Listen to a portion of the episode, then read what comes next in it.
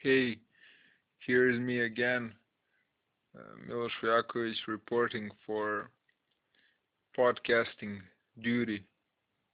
Uh, a lot of crazy things happened in recent months.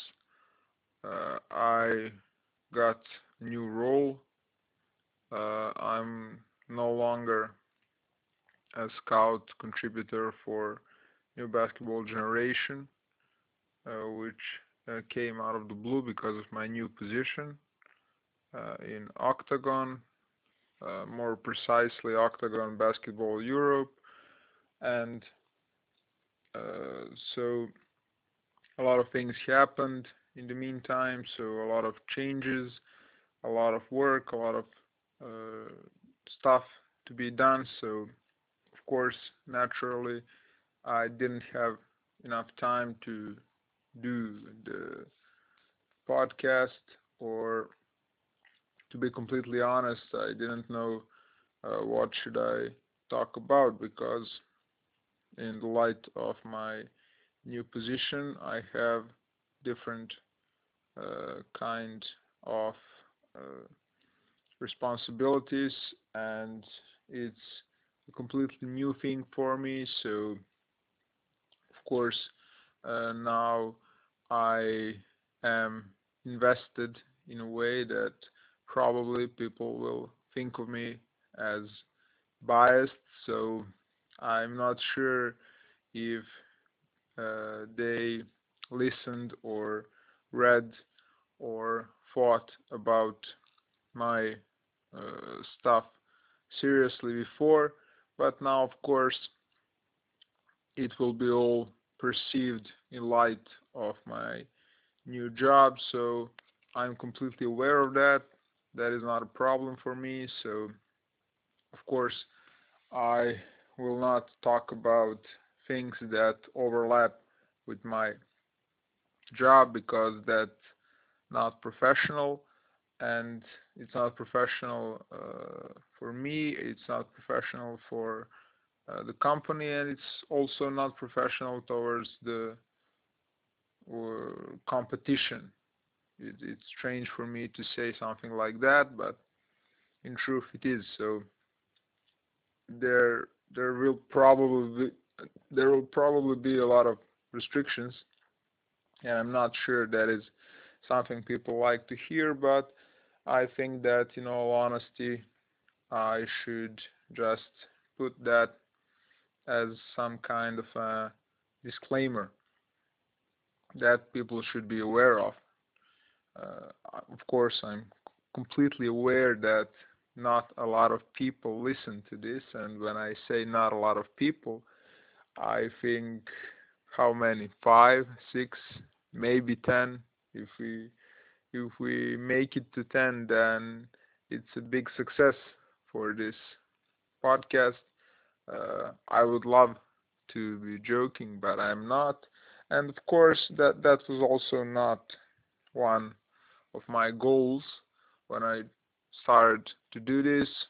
Of course, I wanted to try myself in this kind of medium. I've done podcasts in the past, but in Serbian, so it's a lot harder to do that in English and it's a way for me to practice uh, my uh, English uh, basketball, sports, uh, etc. vocabulary and to find the best way possible to express myself, to express my thoughts, uh, my views about basketball in general. So that part will not be uh, will not be restricted because I love to talk about basketball in general. So I will continue to do that without maybe mentioning uh, as much names as I did before. But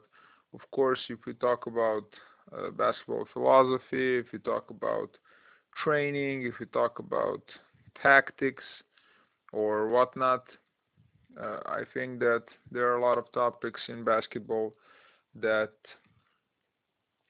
can be can be touched and that uh, it could be talked about them. So I think that I will not have problems with that, especially because I can talk and talk and talk and go on and on about basketball for a lot of time. So that will not be a problem for me. So there are reasons if you're listening for the first time there are there are reasons why it is called one man slow it's because i wanted it to be slow to to be just uh, to have that kind of rhythm that you can uh, listen it while you you're doing something or while you're relaxing preferably. So it is not meant to have a, a fast pace and it's not meant to be entertaining in that sort of way. So it's just thoughts it's, ju- it's just thoughts of one man who loves the game as much as I love it. So uh, it was a crazy summer for me personally but you don't care about that nor should you.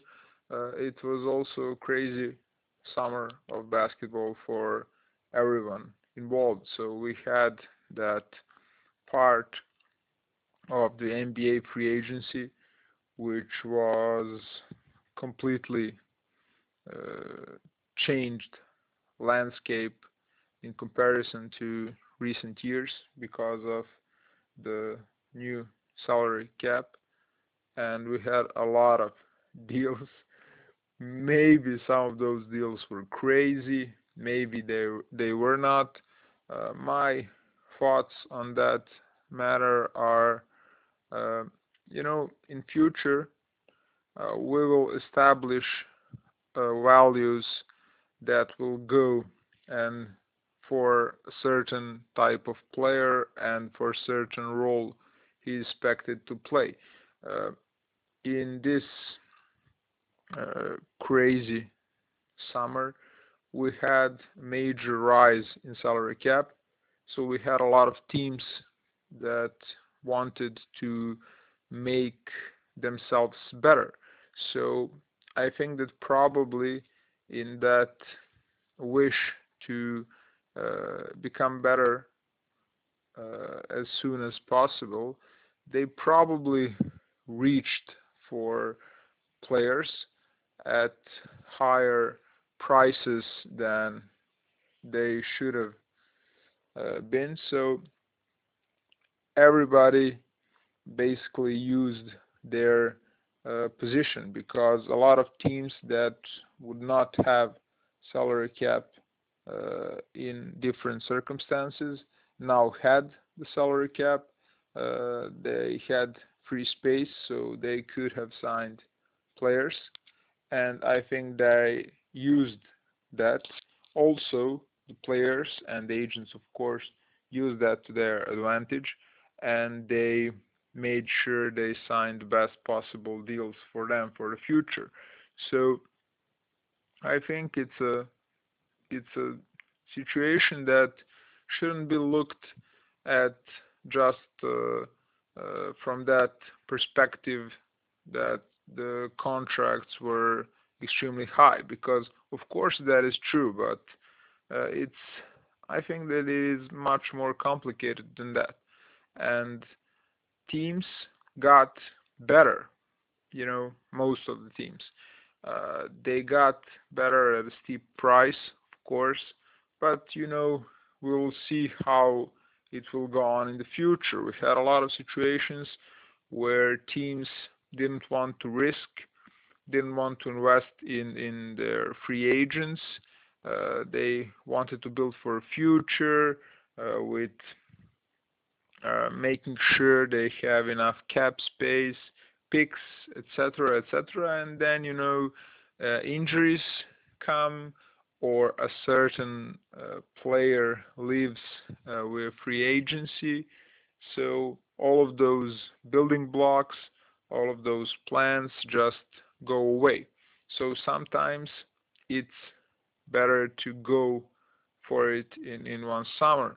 Of course, that is not a viable plan if we're talking about uh, five year span, 10 year span. Of course, 10 year span is too much, but let's say three years to five years span. If we talk about that, of course, it's better to have space, but you know, the problem is you just can't know if you will sign a player you want to sign the next summer. Okay, you will have cap space. For example, let's look at teams that uh, looked at this particular summer as their go-to summer for for cap space and signing free agents because of the because of the rise of the salary cap they could uh, a lot of teams which didn't which uh, wasn't uh, which weren't projected uh, to have uh, cap space.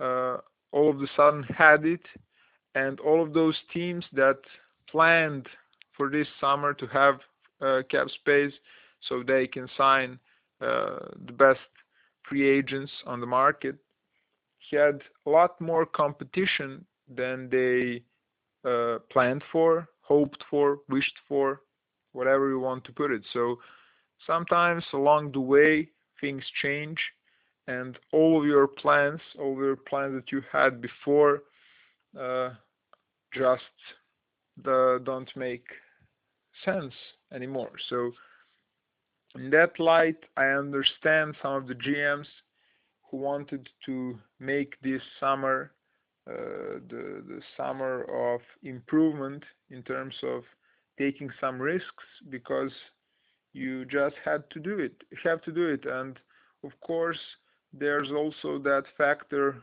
of uh, of having stars uh, stars free agent going to certain teams. And we cannot say that it is a fair playing field in terms of the probability that star free agents will go to to some smaller markets. Of course, there is a chance for them to retain their stars, but if we are talking about smaller uh, markets and uh, teams uh, which are not usually the big players in free agency, uh, their potential to get uh, star free agents is pretty small. So uh, they're left with draft picks, which is okay, and they're left with overpaying uh, good, very good, excellent players, uh, and giving them a star level contract. So uh, if you say, oh, that player is vastly overpaid by them, I ask you, what would you do in their position? Because they cannot sign the star.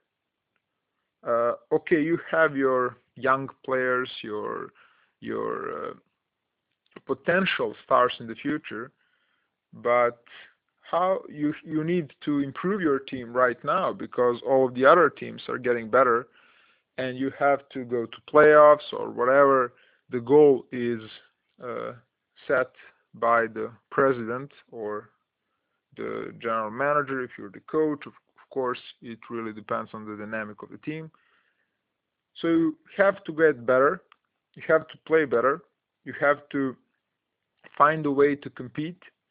And what is your way? What would you do? You will say, okay, I will wait for another two or three years, but what happens in those two or three years? Your uh, young players, if they are getting better, they will of course uh, be at the end of their rookie contract, so they will also uh, have to be signed for a maximum deal or if they are, of course, that good, but their deals will also get bigger. And, you know, at certain point, you have to overpay. It's just the way the game is played. It's just the natural uh, product of the market. It's uh, the way the only way for them to get uh, very good, excellent uh, level of players.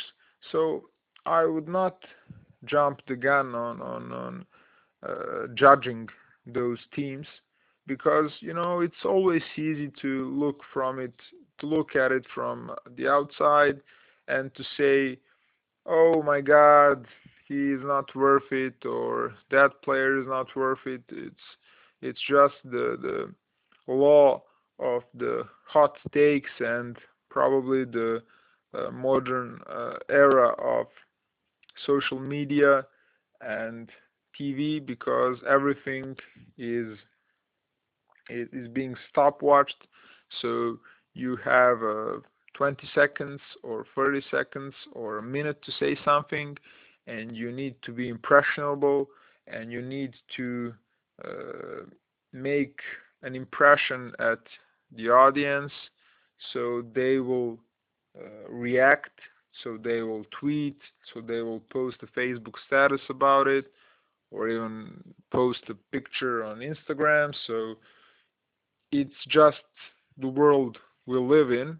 And because of that a lot of uh, debate a lot of good uh, thought about the process is left out because we all want to be uh, the fastest uh, in the in the game. We all want to uh, tweet the best joke. It's not that I want to be the guy who is uh, standing by the side and judging those who like to tweet because I myself am one of them. So I'm judging, if I am judging everybody else, I'm judging myself also because I know uh, how it is to to just get in that game without even understanding that you entered that playing field and you're trying to be fast, you're trying to be uh, interesting, and sometimes you overreach. So in that uh, way, we all lose on the quality of debate and sports analysis. Uh, and I think that is one of the main reasons why people uh, ill perceive uh, the choices coaches and general managers and presidents in NBA and in any other sport make because we all think from a far side that it's you know just a simple world where where two and two are equal four but it's just not like that because we do not know uh, the factors which uh, the the guys who make the decisions know. So we cannot know if something we thought of is even possible because uh, we cannot be sure that if we think that that deal or that player or that trade would be great we don't know if uh, some of those general managers try that and we don't know if there are reasons which are not public that are making it impossible to, to, to become reality. So there are a lot of factors and I don't think uh, people understand that. I understand they exist. I don't know of them, of course. I just understand that there is a completely different level of intel and inside knowledge uh, not reachable to me at this point in my life. Maybe sometimes, maybe never, I don't know. But that there is that uh, level of clearance, you know, and it's very hard for those guys to to to make their decisions especially in that kind of competition and especially if they are in smaller markets and they do not have that kind of swag to to pull off major free agent signings in terms of uh, star potential, major in terms of dollars. Of course, everybody uh, who who has cap space can make that, but they will not. They will sign a worse player for equal amount of money. So it's just like that, and the way NBA works. So enough about that. So I think it was a very interesting thing. I think it will change the landscape of European basketball and world basketball more than it will change the landscape of NBA because uh, in the future, when the cap stabilizes at certain point, uh, we will, of course, contracts will be bigger, but we will know how to to uh, make an estimate of what should be the contract of a role player, what should be the contract of a player expected to start, or a player expected to be in the contention for All Star or the Superstar. You know, it will be all all of that will be known, so there will not be kind of reactions. Oh my God, that guy got 44 million for four years or something like that. We will know, and it will be easier for uh, GMs and for uh, executives uh, and agents and players and everybody because everybody will know okay that's the going rate uh, are you willing to pay that if you're not then there will be someone else who will and it will be much easier of course there will always be uh, better and worse contracts based on leverage uh, the experience of the agent, the player, the position, the situation. You know, it depends on a lot of factors, and of course, those going rates will not be the same for for every player, but we will have uh, will have sense of what is reasonable and what is not. So, in the end, it will be it will be uh, completely the same as it is now for the NBA and for the players. But that kind of money and that kind of domination uh, in comparison to European basketball will lead to, I personally believe, a lot of players who are especially especially if some of uh, all that money goes to NBA DL and if the contracts there get bigger.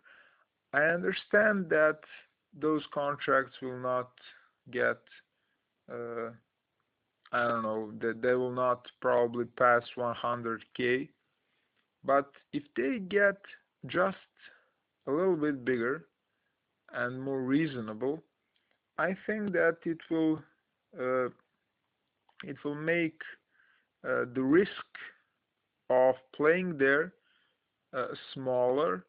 And I think that a lot of players will take uh, smaller uh, paychecks from NBA DL in order to be closer to to NBA just for that hope to be signed from an NBA club for a seven day, 10 day uh, contract, a month, or to the end of uh, till the end of the season.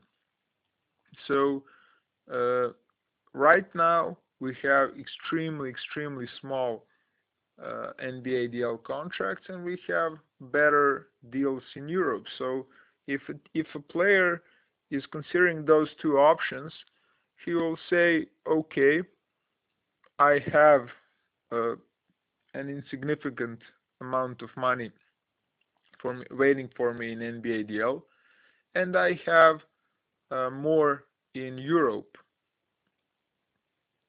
And if the difference is let's say three or four times player will probably not uh, go into that adventure of going to NBA DL, especially if he is not a rookie. If he's a rookie, he it, it's a 50-50 situation. But if he already played for three or four years in NBA DL, two even, uh, he will want that money because you know uh, the the paycheck in NBA DL is not enough for them to cover their their living expenses. So, and in the future, if the the the going rate in uh, NBA DL increases and if the contracts increase if the contracts increase, we'll have a situation where it will be uh, financially uh, good for the players to take that risk because they will have more guaranteed and they will have that great fantastic opportunity to be signed uh, for a limited NBA contract. And if they get signed they will get probably more money for that 10 day contract uh, month contract then they would get for entire year year in Europe or uh, Latin America or Australia. So that would be a complete game changer. This is a game changer because of course that a lot of players from Europe now will want to go to NBA because the difference between top European paychecks and the worst worst if I can say worst but I don't think that's the proper word, but you understand what I want to say.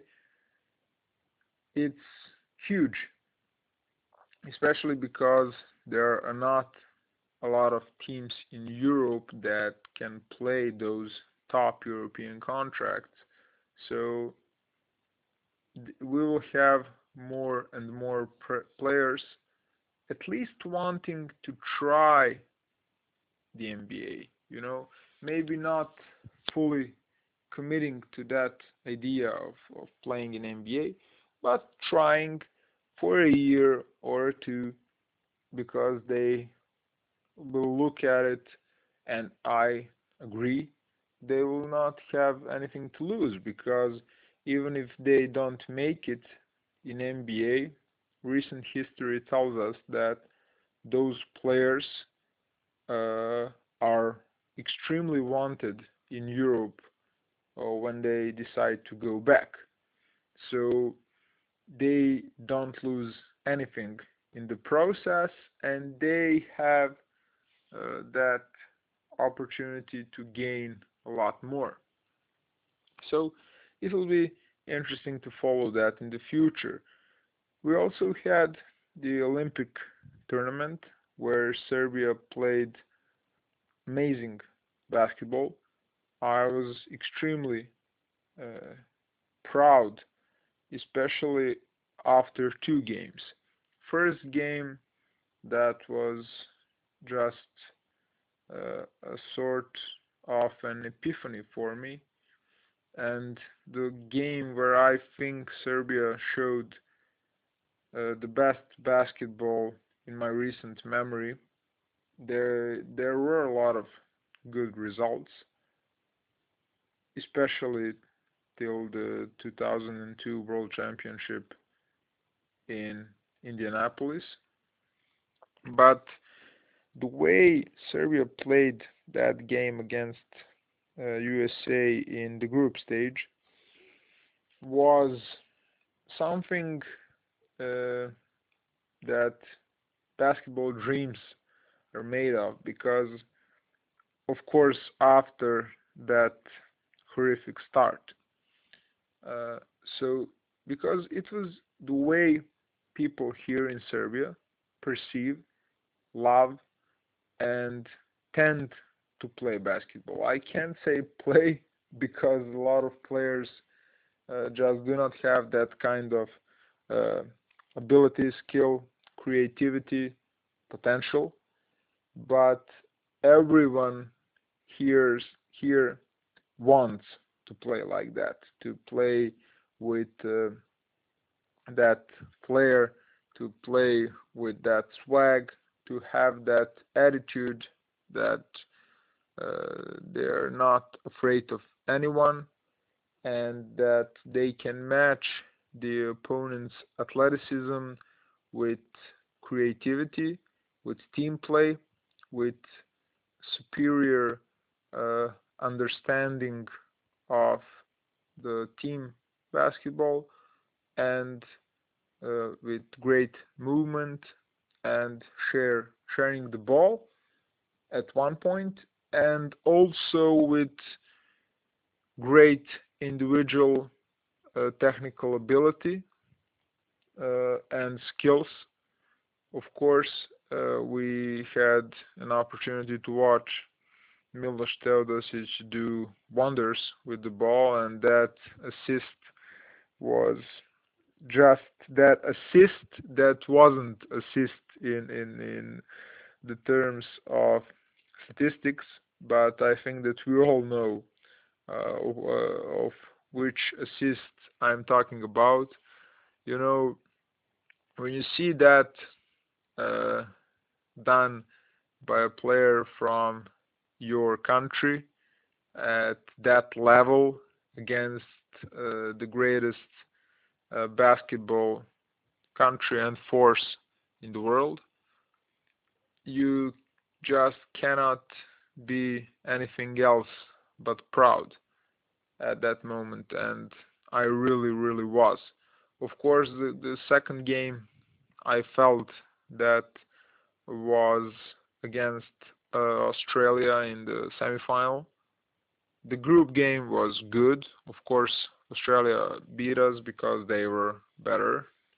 But in the semifinal it was a defensive rhapsody. If the, the group stage game against USA was an offensive display of Serbian talent, then the semi-final game against Australia was just the best defensive game of this generation for sure and I think that it is the best defensive game in recent uh, history of Serbian national team basketball.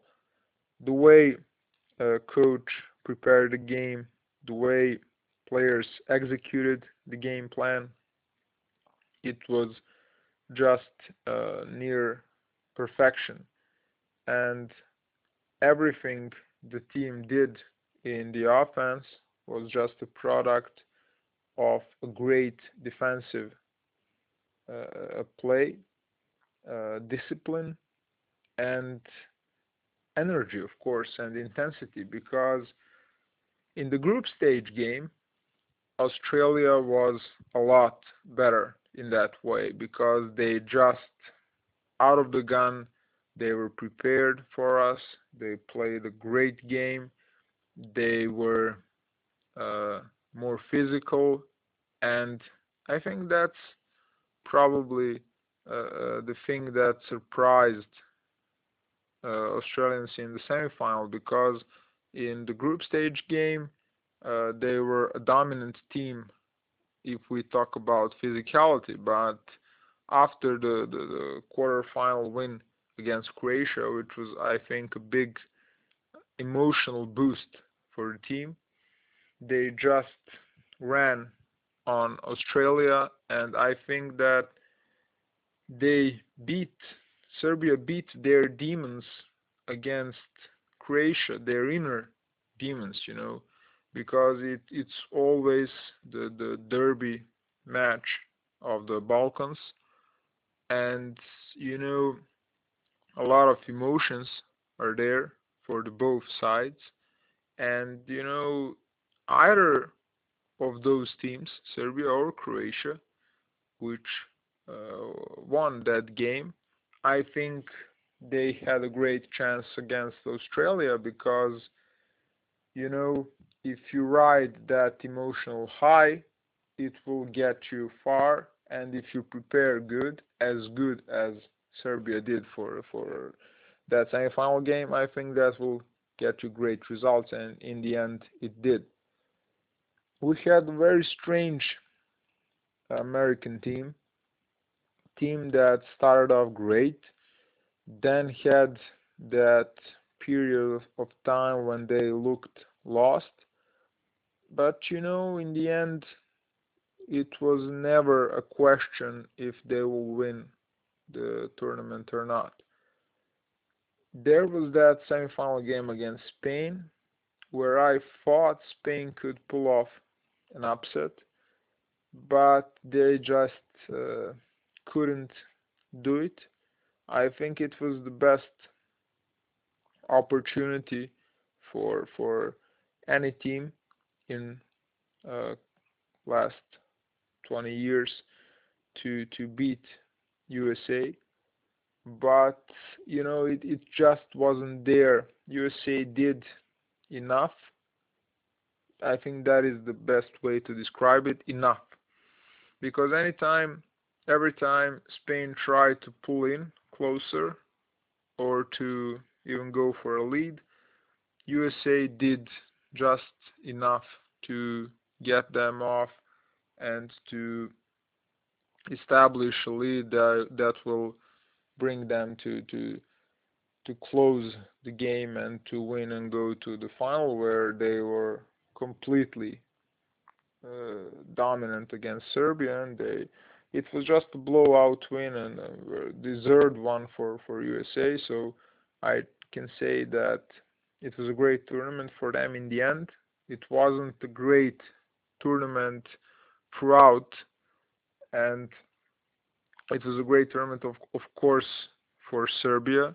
It's a, a great thing and it's it means a lot for my country to, to win an Olympic medal because ever since ever since Athens uh, we couldn't qualify for for a basketball tournament. So it was huge for us to even qualify and then to go on and win a silver medal. It was an amazing experience. So all in all that was everything I had to say about about the main things that happened this summer. Of course there were a lot of other things but the two main things were of course the NBA free agency and the Olympic basketball tournament. I will not say I hope it wasn't too long because I know it's long. It's the only way I'm able and I can do this thing uh, sorry if if that's not your cup of tea but that's just the way I roll. So for this I think third episode of my, podcast uh, this is it. And I hope that I will uh, have more opportunities in the future and I will make the and that I will make this more regular thing because I really hate when I uh, start something and because of something else I cannot just give it uh, enough time to make it regular and you know just to uh, just to have people who can uh, count on me producing these uh, podcasts in reasonable period of time. So I will hope uh, that I will have enough time because I don't even know how much time will I have, but I will try to make this thing and to make it uh, at least uh, to make one a month at least and if not more than that so this is all for this third episode and I hope to see you hear you soon. Bye